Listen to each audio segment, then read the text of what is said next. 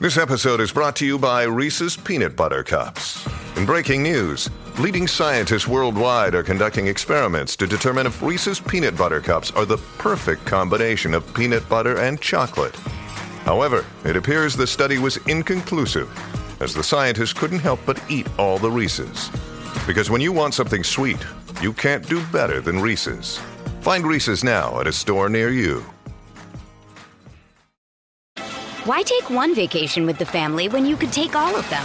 With Royal Caribbean, you don't just go to the beach. You visit a private island and race down the tallest water slide in North America. You don't just go for a road trip. You ATV and zip line through the jungle. You don't just go somewhere new. You rappel down waterfalls and discover ancient temples. Because this isn't just any vacation. This is all the vacations. Come seek the Royal Caribbean. Ships Registry Bahamas.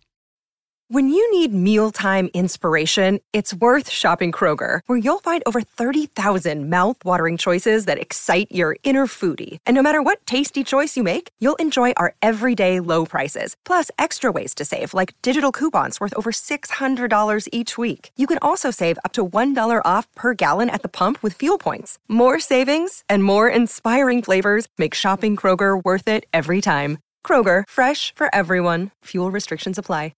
Another day is here, and you're ready for it. What to wear? Check. Breakfast, lunch, and dinner? Check. Planning for what's next and how to save for it? That's where Bank of America can help. For your financial to-dos, Bank of America has experts ready to help get you closer to your goals. Get started at one of our local financial centers or 24-7 in our mobile banking app. Find a location near you at bankofamerica.com slash talk to us. What would you like the power to do? Mobile banking requires downloading the app and is only available for select devices. Message and data rates may apply. Bank of America and a member FDIC.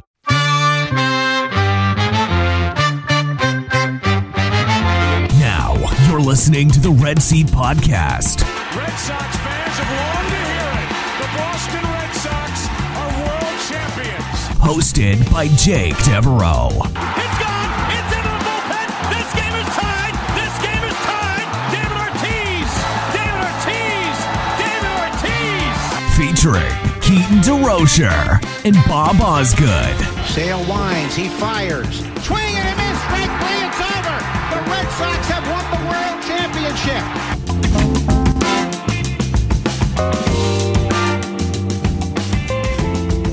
Welcome back to the Red Seat Podcast. This is your host, Jake Devereaux, and today I am joined by Keaton DeRocher and Bob Osgood of Over the Monster for episode 286 of the show. Uh, gentlemen, uh, I hope you both had a great 4th of July. Um, did any of you gentlemen uh, light fireworks off? And if so, do you still have all of your fingers? I didn't light fireworks, but I did slice my thumb pretty well today, uh, cutting an apple for lunch. And then that was a great time to realize that I was out of band aids. So I wrapped it in a paper towel and electrical tape. Wow, that's pretty good. Yeah. How did that work out for you? It, it worked out just fine. Um, and then I go puffed some band aids. So I, I only had to do that jankiness for like an hour. Excuse then- me, what is a GoPuff? Oh, do you not live in like a normal society where you can like have a convenience store deliver through an app? I have never heard of GoPuff, but you know, I am a bit of a Luddite, so I don't know. I do have the ability to have that delivered, but I don't know what the hell a GoPuff is. GoPuff is great. I, I use it quite frequently. Okay. All right, so it's uh it's one of these delivery services. Yeah. Okay. All right. Well, Bob, you you got your digits over there? Yeah, that was the word I was going to use. All the digits are there, all the limbs are there. There's no uh, Jason Pierre Paul, Jose Canseco, insert celebrity that blew some fingers off. I just watch fireworks. I can't be doing that stuff. No, you don't want to. You don't want to be shooting any Roman candles off at anybody. No. Um, not these days, anyway. We're too old for that. But anyhow, we've got a packed show for you here. Uh, and since we all have our digits, we were able to do some research. Um, and uh, we're going to start off with some big injury news. Uh, Garrett Whitlock was placed on the IL with a bone bruise in his elbow. Uh, the good news here is that it doesn't seem to be very serious. There's no ligament or nerve damage, but the bad news is that the Red Sox uh, now have just three healthy starting pitchers, uh, and you're supposed to have at least five of those. So, I thought it would be a good time for us to revisit the idea of Garrett Whitlock as a starter and Garrett Whitlock as a reliever. So, as a starting pitcher, uh, over two seasons 39 innings pitched in 2022, 51 and two thirds in 2023. He's got 90 and two thirds innings total, and his ERA over that time is 4.76. And this year, it's actually much worse than it was last year. Uh, it's 5.23 this year. It was 4.15 last year. He hasn't been very effective as a starting pitcher. However, uh, if we look at his innings totals as a reliever, uh, in 2021 he had 73 and a third innings with a 1.96 ERA. Last year, 39 and a third with a 2.75. That comes out to 112 and two thirds innings with a 2.24 ERA. Let me start off with you, Keaton. I know we were kind of hemming and hawing about what his role should be on this team heading into 2023. Um, is is this enough of a sample size for you, especially with his injury history, that you think that his role should be in the bullpen going forward, or are you still on board with him as a starter? Um, oh boy. Um, you know, I really feel like at this point it depends on what the makeup of the actual pitching staff looks like heading into the season, and then they can kind of determine it from there. Also, I think it depends on how Tanner Houck's looking as well, uh, which kind of plays into that whole philosophy as well. Um, if they need him to be a starter, I think they should try and use him as a starter. If somehow heading into next year they manage to have uh, a staff that is uh, already like fully chalked with five starters, and they don't need him to be a starter, and they can use him in the bullpen, I'd be fine with that. Um, I th- to me, I think I'm not really sold either way. I think they should just use him and get the most out of him. Um, but it, it, seems like they it keeps kind of going back and forth, partly because there are injuries, or partly because of just the need of the team. Um, but they keep kind of not being able to fully commit one way, one way or another. Um, and I think the makeup of the pitching staff would go a long way to having that settled. They actually have a like this year they actually had a bullpen, so they were like, okay, we can kind of commit to him being a starter. Um, but then his own injuries and injuries to the, the pitching staff and some of um, that kind of changed the way that they were going to go about this. So if they can basically kind of have a, a more solid plan and more uh, solid depth so that they don't have to then change their plan if someone else gets injured and then they have they, they all of a sudden need him to be in a different role then I would just kind of like to see a full season of him um, being one thing versus kind of a multi use pitcher. Um, but really, I just want to see him out there throwing good innings. And I'm kind of like, however they need to do that, I'm cool with it. So, however they need to use him, I'm okay with it. I'm not really sold one way or another. Well, Bob, I know that you feel a lot stronger about this, or at least you did, that you felt like he should be a starting pitcher because of the repertoire that he has. So, why don't you make the argument that way if that's still how you feel, or if you changed it, you know, let us know that too. Yeah, I still feel the same way. Um, and I don't know. I mean, he made outside of the one inning the other day, he made six starts in between the two injuries there. Uh, of course, it's going to get to a point. If he's getting injured three times a year, year after year, then something isn't working. But I'm not ready to say that yet. It sounds like it's a different injury. It's weird to hear that he had a bone bruise, but I mean, you know, Against the Yankees, six in the third, one earned run. Against Colorado, seven innings, two earned runs. Against Minnesota, seven innings, four earned runs, six strikeouts. Working just so efficiently while still having an awesome strikeout to walk ratio. Like he's striking out more than a batter an inning in those six, seven starts there.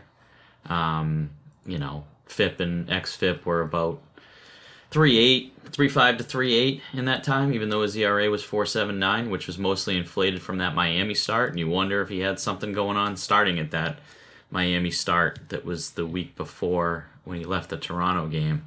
He looked really strong in the four or five outings before that. And his changeup looked awesome again. Like it was back to that kind of peak two years ago changeup. Um, and he was you know, I don't know exactly in those starts, but he's been using it 25% of the time and the slider 22% of the time. And I, I watch him and he's a starting pitcher. He has the makeup of a starting pitcher. He has been effective in multiple stints as a starting pitcher. You know, I don't know what it is. Uh, with, with the arm injuries, if they are continuing, then it's a problem in general. And I don't know you throw him in the bullpen, you're not going to be able to use him on back to back days. It might be like in that Winckowski kind of role. I just don't know if that's the most value that he has for the team. I also look at the contract they gave him, the extensions, the club options that just scream starting. Like you would pay somebody as a starting pitcher or a closer for those amounts. It's three million next year, five the year after, seven the year after, and then two club options at eight and then ten and a half you know that contract was built for him to be a starting pitcher, and I think that they're going to do everything that they can, you know, until they're forced to do something else for him to be that. All right. Um, I'm glad you stuck with your guns there because I'm going to go with the opposite direction. This is something that I've flip flopped on a couple times, and I felt like I was in uh, the same spot as Keaton is with this, like kind of based on team need. But I've seen enough now at this point where I'm going to go back and say that I think that Garrett Whitlock should be part of the bullpen. And, you know, I'm going to make this argument in a couple different ways. And one of the ways is with numbers. Um, in 2021, was he when he was used exclusively in relief, really, um, he didn't make any starts that season he had his best season by Fangraphs WAR at 1.6. So he had a 1.96 ERA, 1.6 WAR. The next year he was very good as well. He made nine starts, but he was worth 1.4 WAR uh, that season, and much of his best work actually came out of the bullpen as well. Um, I think that he can be very effective and still earn that contract as a multi-inning reliever. If you go back to 2021, you know, he's 25 years old, coming off of that Tommy John surgery. Out of the 46 appearances that he made, 28 of those were for longer than one inning. So he was truly a multi inning weapon, a guy who could go, you know, if you needed him to go one and two thirds, or if you needed him to go three innings in a game, he could stretch out and do that for you and do it effectively. And I think that um, the contract numbers that you just mentioned, Bob, you know, those are contract numbers that would be pretty inexpensive for a starter, but contract numbers that would be really for like a really good reliever. You know, like we we see some of the best relievers in the game. I'm thinking of like Kendall Graveman or some of the deals that Kenley Jansen has gotten and some of the other really valuable relievers. There aren't too many relievers that approach like the two war area. Um, so I think that, you know, he could still earn that money pitching out of the bullpen and in that multi inning role. And I think that that role um, might be the best solution for him staying healthy and him being on the team. Yeah, I, you know, I don't think that it's a crazy thought from either of you there, and I get it. I get both sides. It is becoming probably a little more difficult to make the argument, but um, I don't know. That's I, I, I think there's another year of injuries like this, and you know, just the amount of time needed to ramp up. I, I understand that, but I don't know. I, I still see a starter when I watch him pitch, and I think it's a great need for this team. But, you know, next year, as Keaton said, it could be a different group. They could bring in a couple of different starters, and Paxton is extended, and Bello is doing what he's doing, and, you know, maybe it's a there's a certain fit for a certain team. I certainly wouldn't rule it out. Yeah, yeah, it's going to be something to watch. Um, definitely. Hey, it's Kaley Cuoco for Priceline. Ready to go to your happy place for a happy price? Well, why didn't you say so? Just download the Priceline app right now and save up to 60% on hotels. So, whether it's Cousin Kevin's Kazoo concert in Kansas City, go Kevin, or Becky's Bachelorette Bash in Bermuda, you never have to miss a trip ever again. So, download the Priceline app today. Your savings are waiting.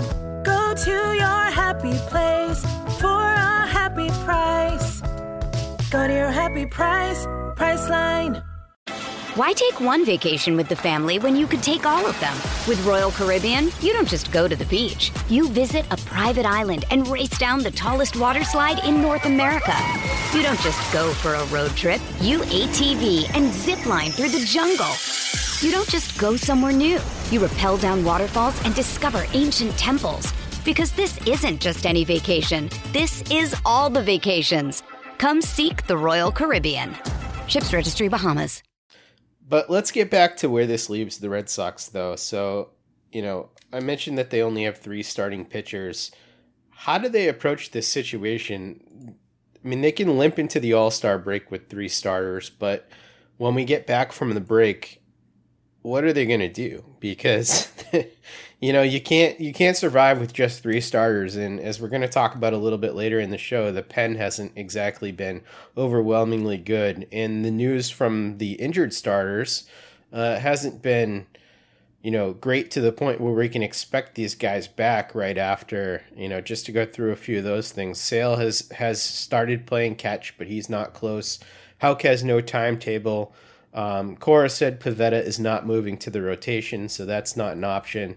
We have a few more bullpen guys on their way back. Uh, John Schreiber is going to start a rehab assignment later on this week. Rodriguez and Bleier are on rehab assignments right now. Not that Bleier is going to be much help. Um, but you know, Bob, I'm going to go to you first for this one. How do they handle this um, moving forward, and you know, how do you navigate being down two starting pitchers in an organization that feels pretty drained of starters at this point? So I think if they had a certain schedule that you would say they absolutely have to make a trade at the All Star break, but for whatever reason, after four days off in the All Star break, the Red Sox have 11 games in 14 days. They have three off days in the first two weeks coming out of the break. So if they had played 14, 20 days in a row, whatever it is, then of course you're going to need two bullpen games, which is just not sustainable.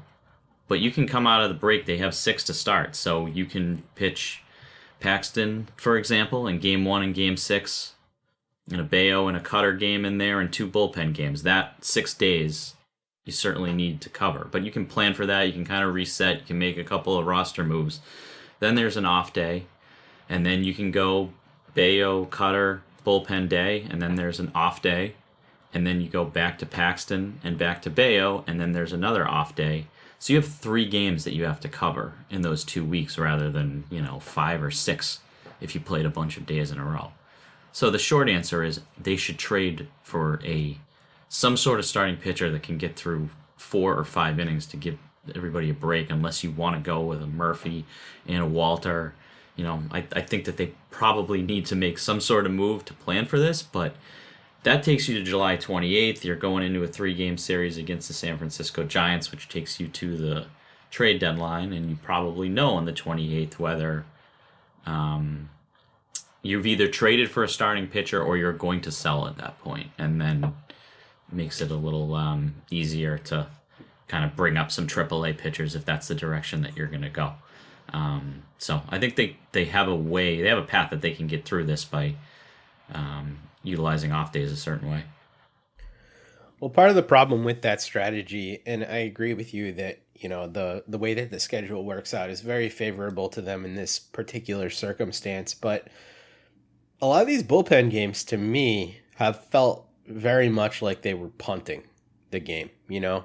And with They're the terrible. Reds, they're awful. They're awful to watch. um, the bullpen is not nearly good enough um, to successfully navigate these bullpen games. And with the Red Sox being 43 and 43 right now, I mean, they're squarely 500 and they're last place in the division still. Uh, that hasn't changed since the last time we spoke, even with the sweep of the Blue Jays. Um, you know, Bob, I mean, can they really afford to, you know, go with three bullpen games between now and the trade deadline that feel like these almost guaranteed losses with the way that they're playing right now? Can they afford to do that between now and then, or you know, are they going to be so far out of it that you really need to trade for a starting pitcher? Well, is Kaleb Ort on the team for those games? Because the It's- answer is no, they can't afford to do that if they're bringing him in in the second inning in the bullpen games. And that was just disgraceful yesterday. I thought with the way that Bernardino was pitching through an inning in a third, um, really just pitching efficiently and getting through the tough part of the Rangers lineup. So you bring in Kaleb Ort, who was unquestionably the worst pitcher in the team and maybe in the organization, and the game's out of hand before the third inning, and then you go to Murphy, who's your long guy. It's just the way that they are lining up these opener games. There has to be a better way, and we're going to talk about some guys rehabbing and all of that. I think the bullpen is going to look a little bit better so that maybe you can align some of your better uh, relief pitchers or your third, fourth, fifth relief pitchers to throw early and go into a bulk guy like Murphy for three or four innings. Um, but it can't be what they did yesterday. It can't be Kaleb Ort ever again. Um, but no, I, I mean, as I said at the beginning, they can do this and Cora can manage it like it's the playoffs for two weeks. But I think that they need they need a starter to make two of those three starts in those 14 days. I don't know who the hell that is. Yeah, I think the, the kind of as Bob outlined, you can get through those three bullpen games if you need to, but it's kind of like a.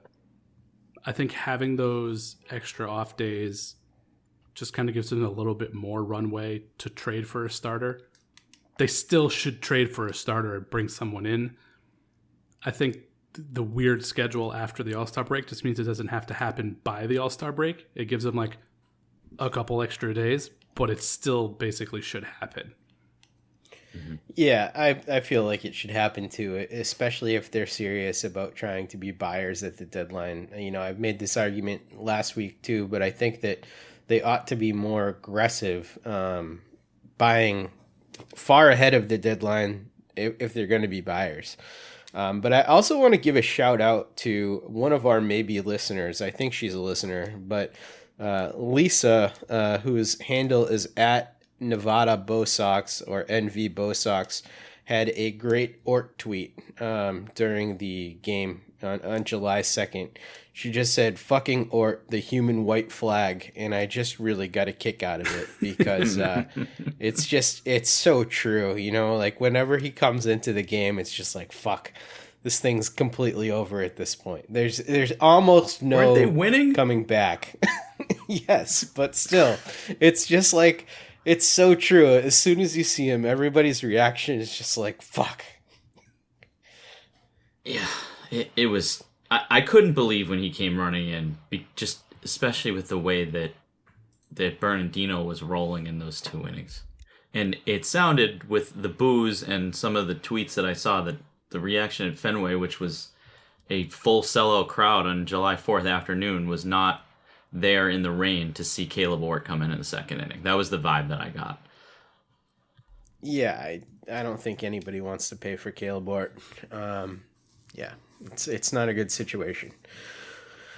Uh, let's move on from the the the Kaleb Ort stuff to talking about Tristan Casas, and uh, I'm gonna have you guys uh, make a couple different arguments here. So lots of people have been making a stink about Casas not being in the lineup uh, today, uh, especially. You know, he's uh, it was against a right-hander, and he was not in the lineup.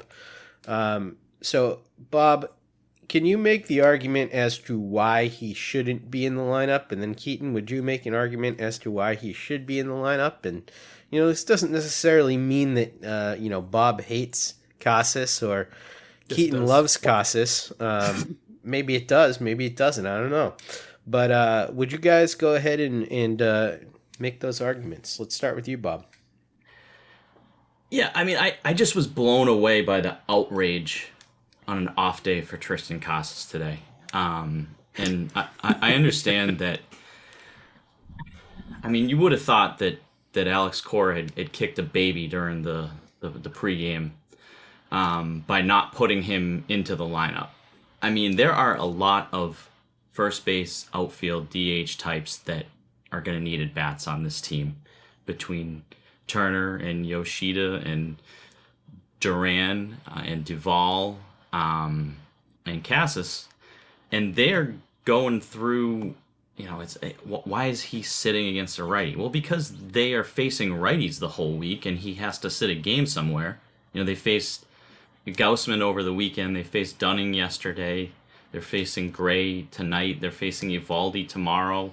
They're facing Medina and Blackburn, who I believe are both righties. That's six righties in a row. I mean, he's going to sit one game because everybody has to play.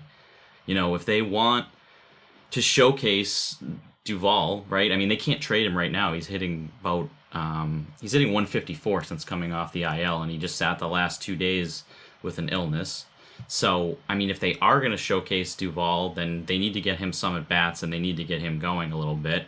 Um, or if there's a trade for somebody else, same thing. The person that has to play is Jarren Duran right now, especially against a right-handed pitcher. I mean, Jarren Duran has to play every game. He's on crazy um, extra base hit streaks, three, four doubles in the same game, running wild, stealing bases. He has to play against righties.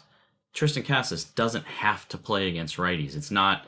He's not on some crazy heater. He's gone 0 for 8 the last two games. Um, he is the worst defensive run saved first baseman in the entire league. He's the worst outs above average first baseman in the entire league. So everybody is citing these offensive stats that Casas had over the last month. He's been better. He he's getting on base at a better clip. He's hitting like 280 over the last month. He's hitting lefties and righties. He's been a good hitter.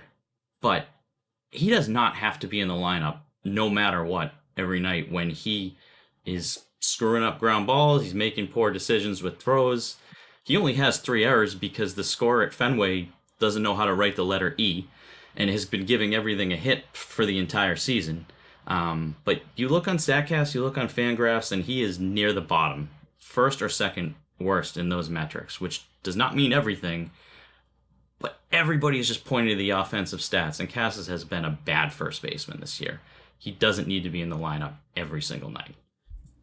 A plus, good job. That was that was serious. All right, Keaton, buckle up. What you got? All right, Bob, Mister Number One Tristan Casas hater prepare to be refuted. Point number one the man is 23 years old and still just a prospect who's developing. Number two, we recently just had a conversation with a man who wrote a whole article about his defense and pointed out, as well as the Red Sox coaching staff and the man himself, um, that he's never been this bad at the position, even in the minors. He's been just an average defender um, getting used to the major league way of defending, um, just kind of the the speed pace of the game. Um, as a 23 year old prospect who's still basically developing uh, and has like many years of development, uh, he should be getting that playing time because he needs to see all of those plays to develop them.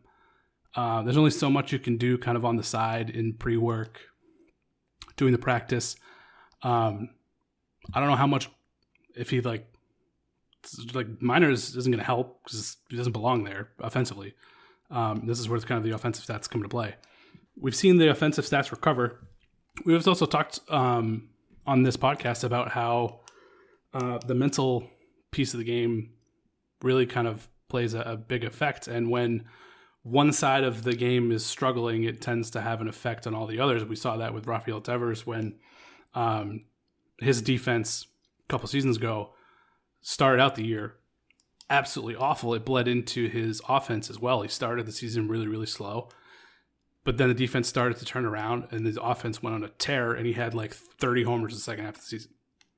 So he needs to be playing because he needs to see these plays develop. And one of the key things that the Red Sox tend to, I mean, basically not do is basically have a short leash on their young prospects that need the development time.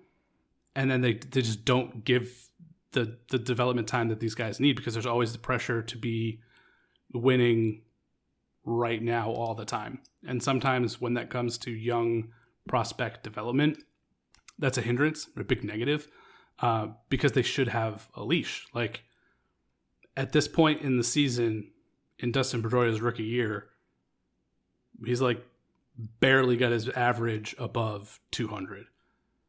And I mean, he ends up having a career year that year and, you know, launching his rookie of the year campaign. So sometimes these guys just need time and repetitions to adjust and learn and get there. Uh, and defense is also usually the slowest tool to develop. So if this is going to be the guy, if we're committed to this, Tristan Casas being a core member of this team and hopefully an all star caliber player, we need him to be able to play at least league average defense at his position. In order to do that, he needs to see the plays. He needs to be able to see them, get the reps, and then be able to adjust and make the the you know make the plays see it and be, get the muscle memory to get to the development that he needs. So the only way he's going to do that is see the plays and make them happen. The only way he can do that is play. So he's a 23 year old guy who's still developing. So he's got to play so he can develop. All right. Yeah. I'm in favor of him playing two out of three games. Totally agree. I think he can see a lot of a lot of ground balls, a lot of plays two thirds of the time. So what I'm hearing you say is do you concede that you're wrong and I'm right. No, I. That's what I heard. Standing Jake, by the fact that as it's the okay referee to here is- once a week. Am I supposed to pick a winner? Yeah, as the referee here, whose side is correct? Bob, the number one Tristan Casas hater, or me, the rational mind? Oh, you're not gonna like this, Keaton. God I, damn I it, agree Jake. with Bob. I, I think Bob has a, a lot of good points here, and I I do get what you're saying. Like he's a young guy, he needs to develop, he needs to play. But I also agree with with Bob that like he needs to clean stuff up defensively. And playing time is earned, not given. Um, and you know we see some positive trends, like you mentioned, Keaton. The the he had a good month of June, and his WRCs have gone from 60 in March and April to 107 to 133 in June. July, he's a negative 28 so far, but July's just started here, so you know, not going to panic too much about that. I think we're seeing the right trends with him. Um, but I'm also like not to do any hand wringing about him not being in the lineup one day. I don't I don't think that's to negatively impact his development. I think it's more important like that he's putting in that work um, not even during games, but in drills and stuff like that. So um, yeah, sorry Keaton. I do I do think you both had a very well argued uh, point there. But That just makes you the number two Tristan Casas hater. I suppose. I suppose it does. Um, all right, let's get to Josh Winckowski here. Josh Winckowski has been a reliable guy um, for much of the year. I mean, I think it's fair to say he's been one of the breakout um, guys. You know, switching to that leverage role. He was one of these guys that we ticketed for a multi-inning relief role at the beginning of the season. Um, but you know, he's he quickly found himself in high leverage situations and. You know he's been pretty good uh, over the course of the season. Um, I got some numbers here um, from April and May. He had a one point or, or April and March he had a one point four ERA. Then in May his ERA jumped up a little bit. He had a three point one four. Um, but in June and July, he's really struggled a little bit. Um, he's got a 5.73 in June, and in July so far, just two innings, but nine ERA over that time period. You know, he, he's pitched a lot of high leverage innings. Um, and in fact, this year he's pitched more with runners on base um, or in scoring position than he has with the bases empty. Um, so he, he's gotten a lot of high leverage work.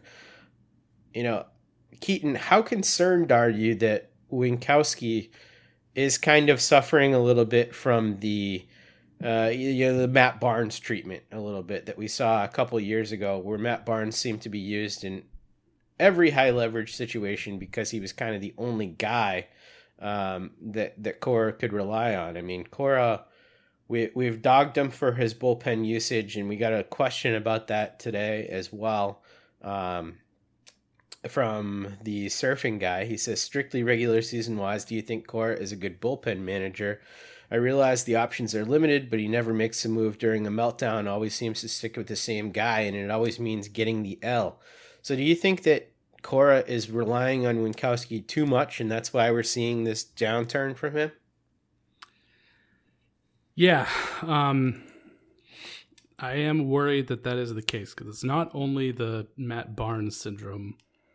Um, this kind of happens to at least one person in the bullpen like every year because this is pretty much what Cora does. Um, I I hesitate to say he's a bad bullpen manager, but it is certainly I think the weakest part of his managerial repertoire, and I don't think that's a hot take.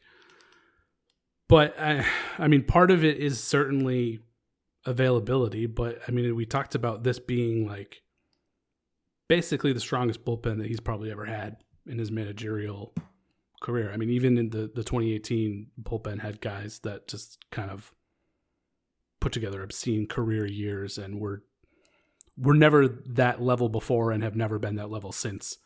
Um, so I, I don't feel, and it wasn't even really like for full stretches of the season. It was like they really kind of like patchworked things together for that that year. So I, I hesitate to say that that was even a really strong bullpen, but like certainly coming into the year on paper, this was the strongest bullpen that Cora was ever going to have to work with. And then, I mean, the injuries have just kind of continued to catch up. Like, um, Joely Rodriguez, I mean, he's been hurt, but it also hasn't been the guy that we wanted or hoped.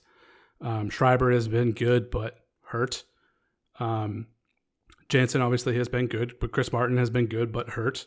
And Winckowski, basically, besides Jansen, has been all reliable. And he's been the guy that's just been hammered in his usage. And there tends to be one guy a year who just gets overused, and then his arm becomes rubber and basically unusable for the rest of his career. And I, I don't want that to be the case with Winckowski, but I'm certainly worried that that is the case. Yeah, for sure.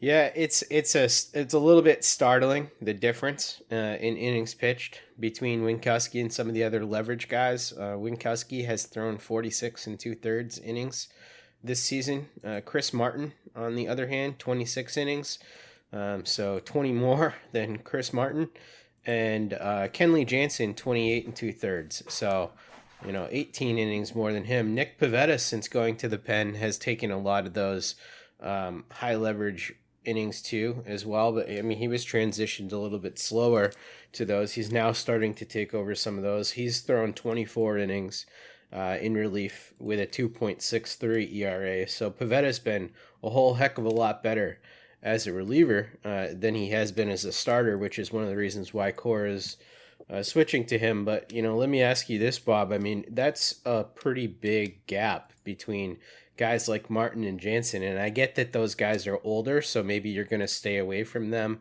on back to back days and stuff like that. And, you know, Martin did go down with the, the injury early in the season, but it feels like 20 to 18 innings is a lot more um, than than those other guys and you know maybe that's too much of a load for even a young guy yeah i think the all-star break's going to help him i think that recently it it was weird. I mean, that game on Saturday when he threw 56 pitches in the eighth going into the eighth inning, I mean, he faced like at least two batters too many there. Ended up facing 13 batters. Uh, couldn't throw a strike at the end of it. I mean, 56 pitches is just pushing him too far.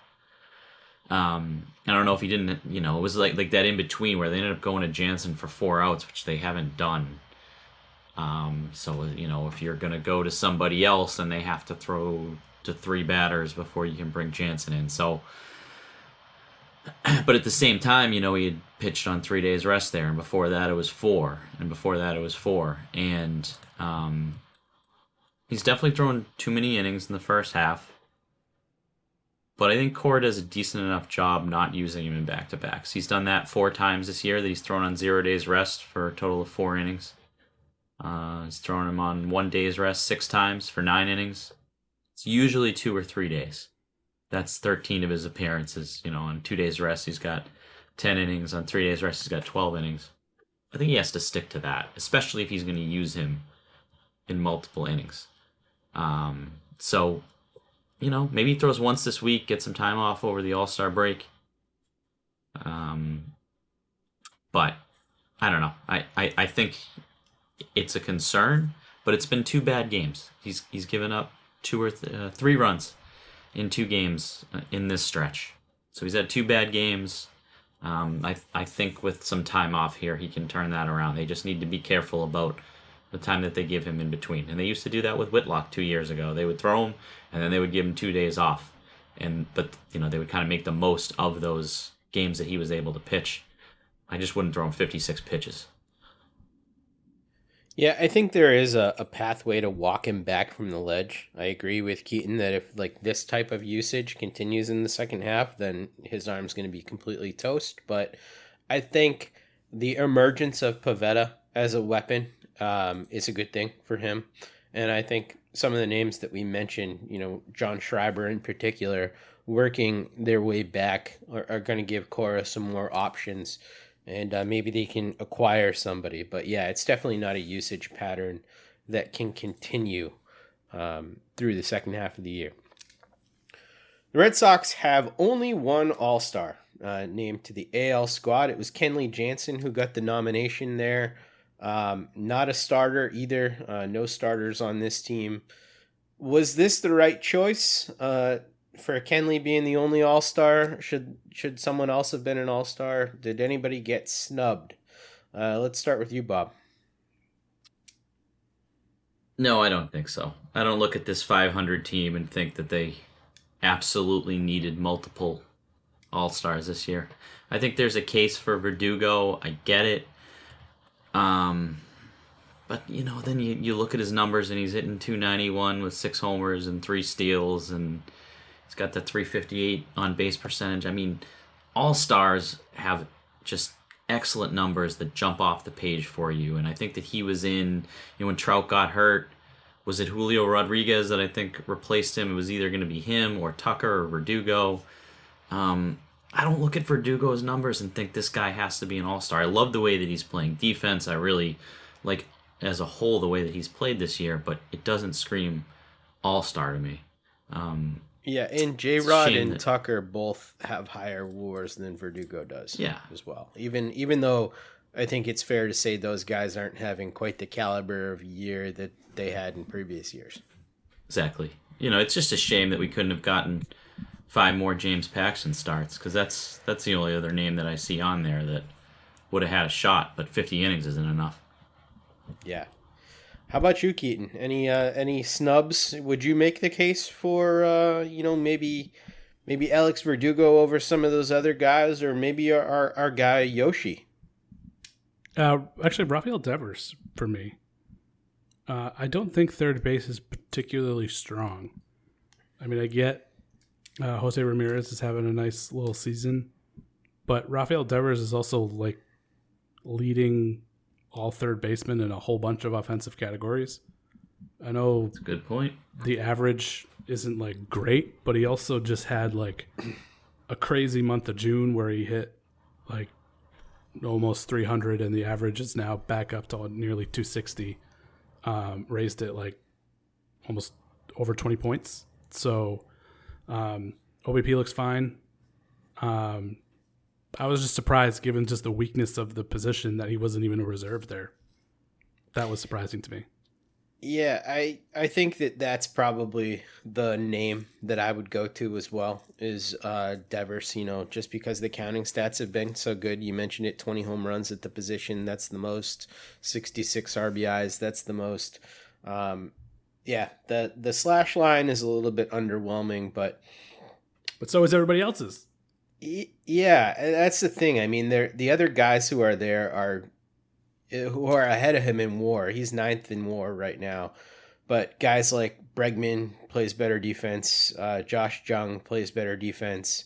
Um, Isaac Paredes is having a heck of a year and plays slightly better defense. Matt Chapman, obviously phenomenal defense, uh, and Jose Ramirez, great defense. Those are the AL guys who are ahead of him in terms of WAR. I think you can make an argument like Jose Ramirez should start. Matt Chapman having a great season. But yeah, I think like he's in that discussion for the second name. Like I think he's he's squarely in the mix behind Ramirez with the Chapmans and the Jungs and, and the Bregmans of the world. I think you could make a case for for Devers in that regard. Yeah, for sure. So, yeah, I agree. It's time for today's Lucky Land horoscope with Victoria Cash. Life's gotten mundane, so shake up the daily routine and be adventurous with a trip to Lucky Land. You know what they say your chance to win starts with a spin. So go to luckylandslots.com to play over 100 social casino style games for free for your chance to redeem some serious prizes. Get lucky today at luckylandslots.com.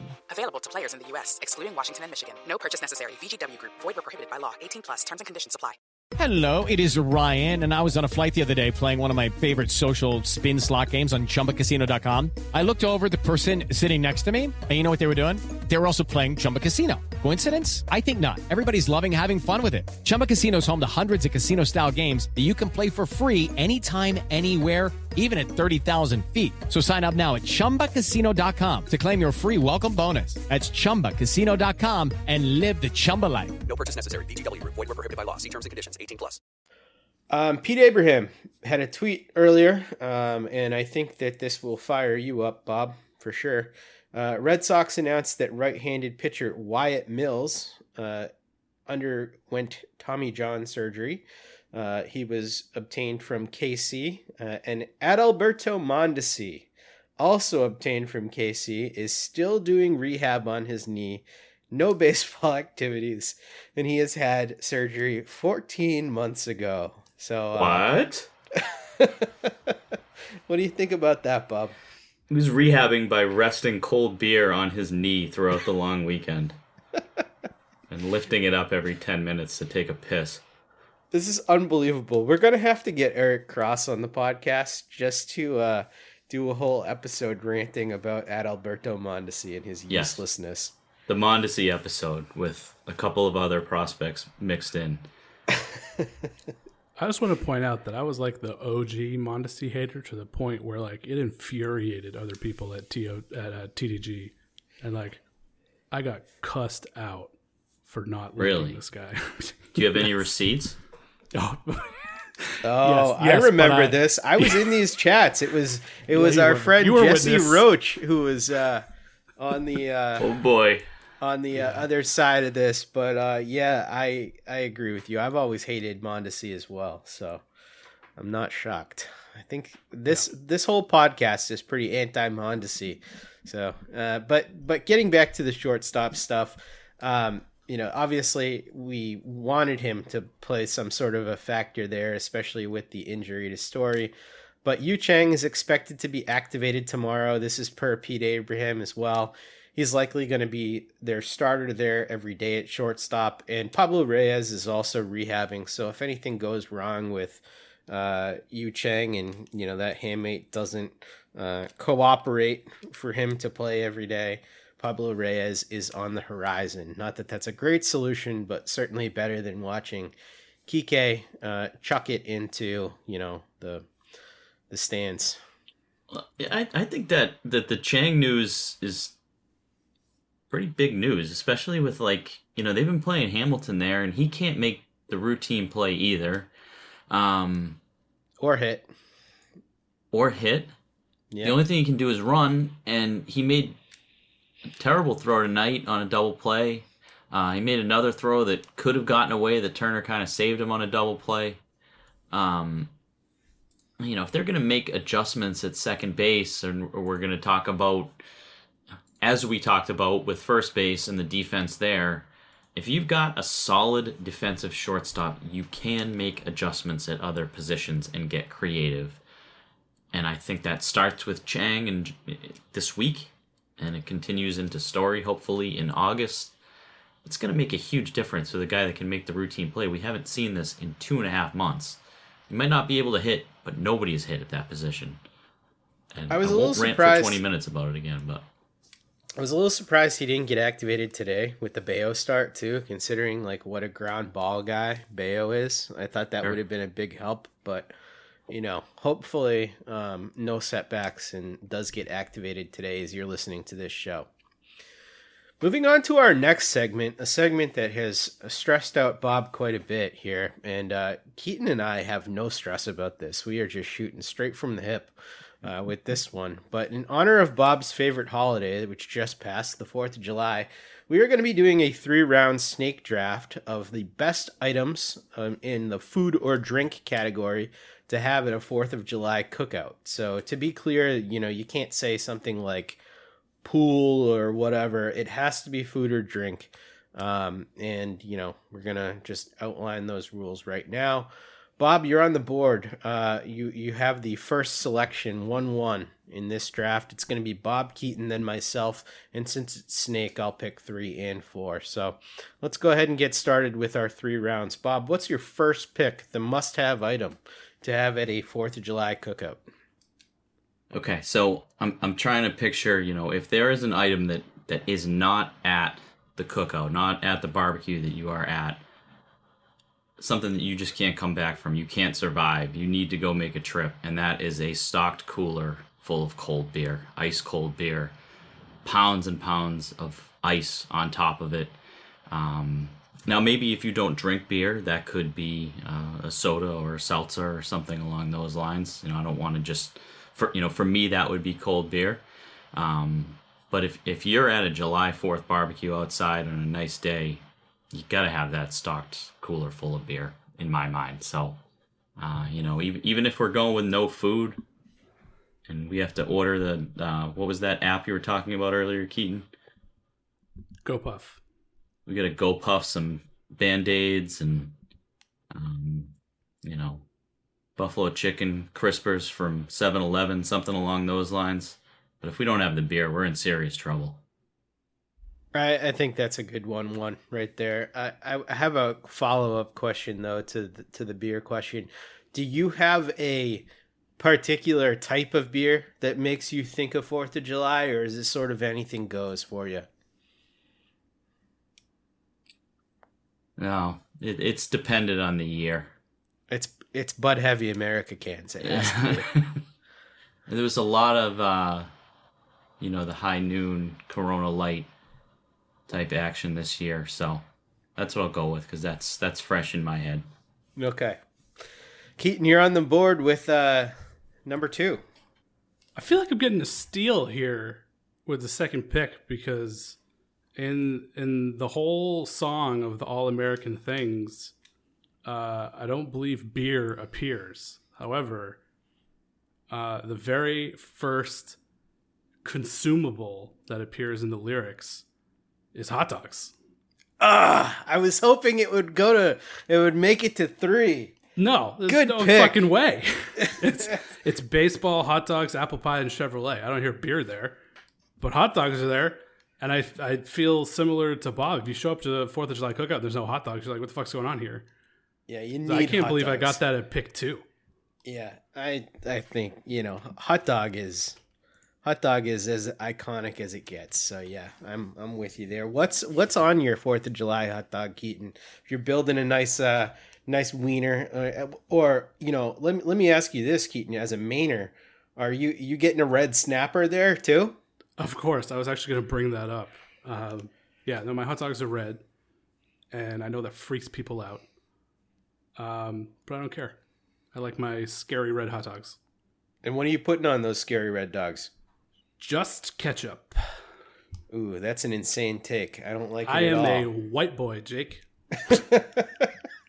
we have well, plenty of white Chicago boys as well. Our uh, are are putting uh, all all manner of junk No, on their all right. their so. I know that I live in Chicago, and I'm like the worst Chicagoan. But the Chicago hot dogs are fucking stupid. There's it's the ten pounds of shit that you don't need on a hot dog. It's absurd.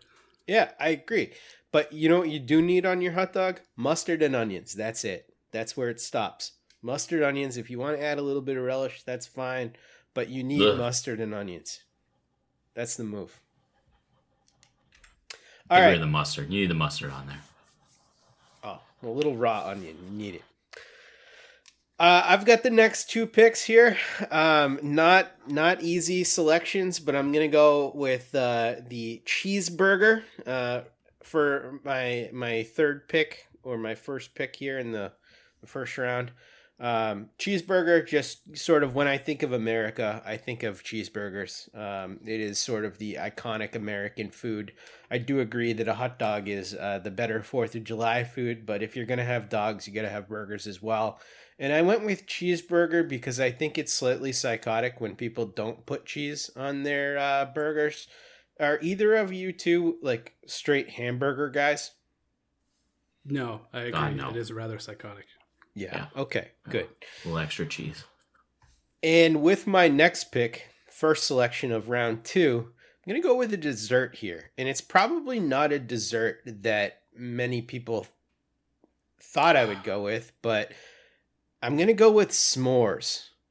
Oh, because when you're when you're at a 4th of July cookout and it turns to nighttime and you're about to watch the fireworks and you get that fire going in the backyard and you start roasting marshmallows and and you get the chocolate bar and everything. I, I think the s'more is just the stereotypical like best dessert that you can have during the summertime. So for me you gotta have a s'more on the 4th of july. And ever since Sandlot, forever associated with baseball. There you go there you go all right keaton you're up next I also have a uh, a dessert, but it's uh, it's not a typical dessert, so I'm gonna save it for my last pick. But uh, do need a drink to wash down my hot dogs, so I'm gonna go with uh, Arnold Palmer because I feel like ooh, I love that. It's uh, it's the best of both worlds of the non-alcoholic summer drinks. Got the lemonade, you got the iced tea, sweet tea there. Plop them both in a glass and classic. fantastic pick love that Did you say that's the the best non-alcoholic drink? Because I, I would have to agree with that. I did, yes. That's a solid take. all right bob what you got Oh God. All right. I got the I thought you did like a ton of prep for this. I, I, I've got three options, and these are my last two picks, right? Yep. It's a Ton of fucking pressure. All right, I'm gonna go with the. Uh, I'm gonna go sausage and potato salad.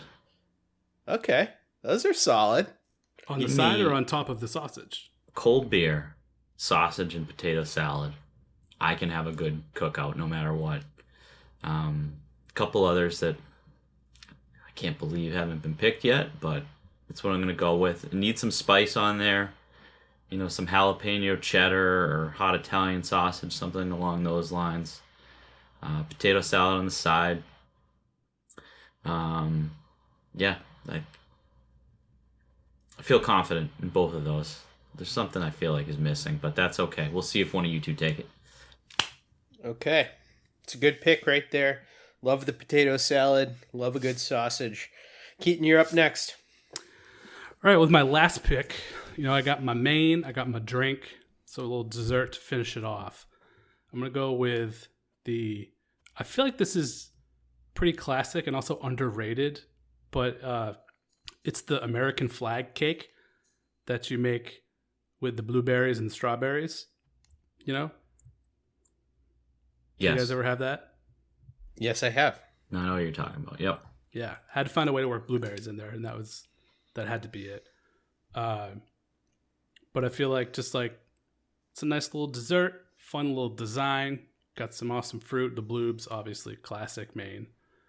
Uh, so I feel like that was that was a classic dessert that we had on our Fourth of July. So that was a fun little flag cake. Okay, I love Like that. it. That's a good one. Um, I feel like I'm gonna disappoint Bob uh, here uh, and, and go with something a little bit off the reservation. Um, but you know, America is the land of of the free. It's a beautiful country. We have a lot of different food cultures here, and I think the most American of all food cultures is barbecue, slow cooked barbecue. And uh, you know, when I think of the Fourth of July, I usually think of grilling, but I have to give an ode to barbecue, and I think the the greatest barbecue food of all time are barbecue ribs. So I'm gonna go with ribs for my last yeah. selection here. Love that Oh, pick. Awesome, awesome. What what did we leave out, Bob? Because you know that that wraps it up for us here. We've got a pretty good cookout. We've got beer, hot dogs, cheeseburgers, s'mores, Arnold Palmer's, sausage, potato salad, American flag cake, and ribs. I want to go to this cookout. This is a really good cookout. I'm going to that cookout. What are we missing here? Steak Fireworks. tips, steak tips, and baked beans. Oh, you can- yeah, those are good ones. Those are real good ones. Baked beans, so you can really gas it up on the fifth of July. Um, I don't. I, I gotta have steak tips if I'm bringing nine items to a barbecue. Personally, We we had steak tips at the barbecue I was at uh, this weekend. So, yeah. Yeah, but you know what? If I if, if those weren't there and barbecue ribs were there instead, I, I would allow that. Yeah. I was gonna say we were missing um, fireworks while America the Beautiful plays, and we run around the bases in slow motion. There we go. Love it. Let's make it happen. So that's our cookout. We hope you enjoyed it. Um, we've got a couple more listener questions here before we get out of here. Uh, Sox South has two questions. Um, he says, uh, if an underperforming player is, as often requested, fired into the sun, how soon will he start burning once he leaves the Earth's atmosphere? And how close to the sun does he actually have to be? Keaton, I know that you did a little research here and have an answer. Yeah. Yeah, this is this is fun. So I got some help from my good friends over at Popular Science, and I have the exact answer to this question, which is quite interesting. And it actually depends on if they are uh, fired into the sun. Um, like my first thought was probably like cartoon style in like a giant slingshot, um, and it's just them like loosely hurtling through space, right? But I would assume that they are in a, at least in a spacesuit.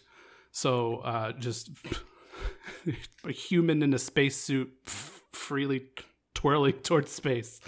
Uh, the sun is like 93 million miles away from Earth, and so uh, you can actually get pretty damn close. Um, as a typical NASA space suit can handle heats uh, up to 248 degrees, uh, which is a lot. Um, but you essentially could get um, 3 million miles away from the sun before uh, the temperature inside the spacesuit would become too much and you would burn up and cook. Um, I mean, almost essentially instantly like vaporize within the suit at about uh, 3 million miles away. Wow. Now you can get even closer, uh, just a few thousand miles away, if you're in a rocket hurtling towards the sun, which I imagine in this scenario uh, wouldn't be the case because we're talking about like an underperforming player. I don't know if we want to give them like the satisfaction of being in a rocket and like basically just positioning towards the sun and letting them go. I think it's like it is giant cartoon slingshot style, right? I was thinking I was thinking a big slingshot too. Yeah. Yeah. I, I think that's it. But you know, the other thing is before you get too close, you'd be completely blinded by the sun too. So you wouldn't be able to see the sun at all, which I feel like is a cool part of getting fired into the sun.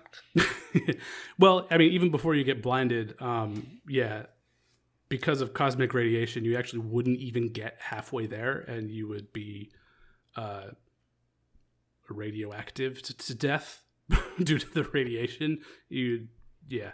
So you wouldn't. You would actually die because of the radiation exposure well before you burned up.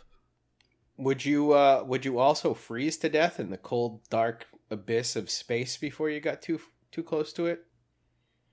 I think actually you would starve. Oh. Okay. Well, this sounds horrible, so Yeah. um, Would you rather be yeah. in that or uh, that uh, a submarine heading towards the Titanic? thought, Okay, I thought you were gonna ask me if you'd rather be that or an A's fan. So I thought that was where you were going to go, only because I had this exact Two in a conversation with my with my girlfriend, and she brought up like it feels not like necessarily this scenario of being like slingshotted towards the sun, but would you feel safer doing like a deep sea exploration or an exploration into space? And I was like, I think I would feel safer in space, even though we've been exploring the ocean for hundreds of years longer than we've been exploring space. Just the thought of like I agree. The technology involved, it, it just like space seems like a much safer option than the ocean. I don't know why I agree, but I do, Keaton. Right? It doesn't seem nuts. I've been in the air. I haven't been that far underwater We've been exploring the ocean for hundreds of years, and we've been exploring space for like 60. I mean, both That's both nuts. things can kill you real fast. So so can the yeah. A's. Yeah.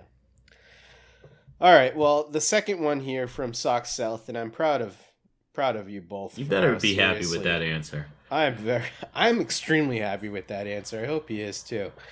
He says uh, he needs some advice um, with with uh, the odds of Duvall or Kike being dealt at the deadline, and whether or not we are contenders. So, Bob, will Duvall or, and or Kike be dealt at the deadline, and are the Sox contenders?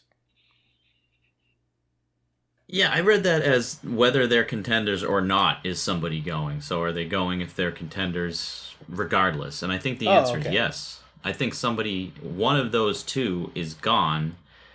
If you're contenders, it's for another position of need, which is probably pitching.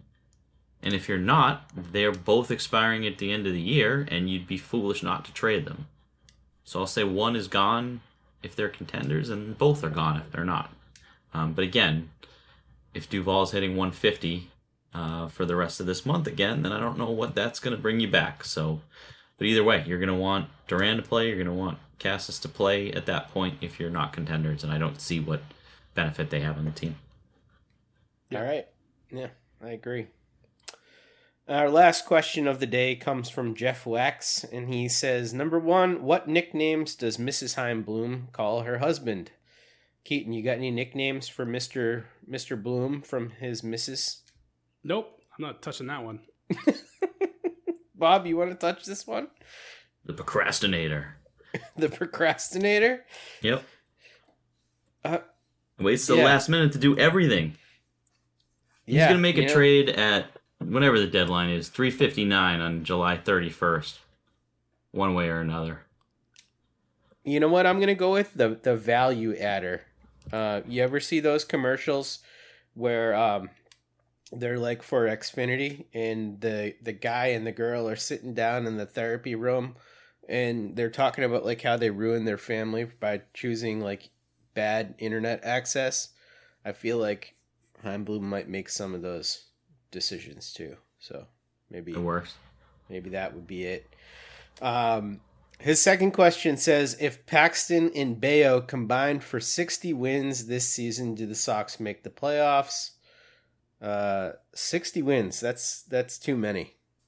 Well, I mean, if they're going a three man rotation, they realistically I, I already outlined how this is going to happen. So, yes. Okay, good. And and the third one here is who gets to the Hall of Fame first, Kaleb Ort or Connor Wong? Yeah, I don't understand it's this. I like be Connor Wong. Wong. Yeah, Yeah. well, I, I think if if I am misreading it and he says Hall of Shame, then it would be Kaleb Ort. But yes, if it's the Hall of Fame, it's definitely Connor Wong. Yeah. So. All right, well, that's the way to end it. I already have a text from my wife saying that s'mores was an insane pick. Um, but you know what? I'm standing by it. I love s'mores. So, you know what? Next time I roast I don't think s'mores, it was a bad pick. I'm not going to give her any marshmallows. So, there we go. As long as we're not doing a Thanksgiving draft, I'll allow this. That we're absolutely doing it. This is a way better meal than Thanksgiving, by the way. Of course it is. Yeah. It's a way That's better why we have holiday. to do a Thanksgiving draft. All right. What's the next holiday? We're doing a Halloween candy draft next. Ooh, Gonna that's a draft good the one. cranberry sauce. All right. Well, thank you yeah, guys but from for a can joining or us. homemade, Bob. Oh, you got to get the How's can. the man. stuffing? Got to get Yeah, the but can. from a can or homemade, Bob. I don't give a shit. All right. Well, Go puff both. we're we're really losing the thread here. You can find us on Twitter. You can find Keaton at the Spoken Keats. You can find Bob at, at Bob Osgood 15. You can find me at, at Dev Jake. And you can follow all of our writings at overthemonster.com. We do appreciate you, and we will be with you next week.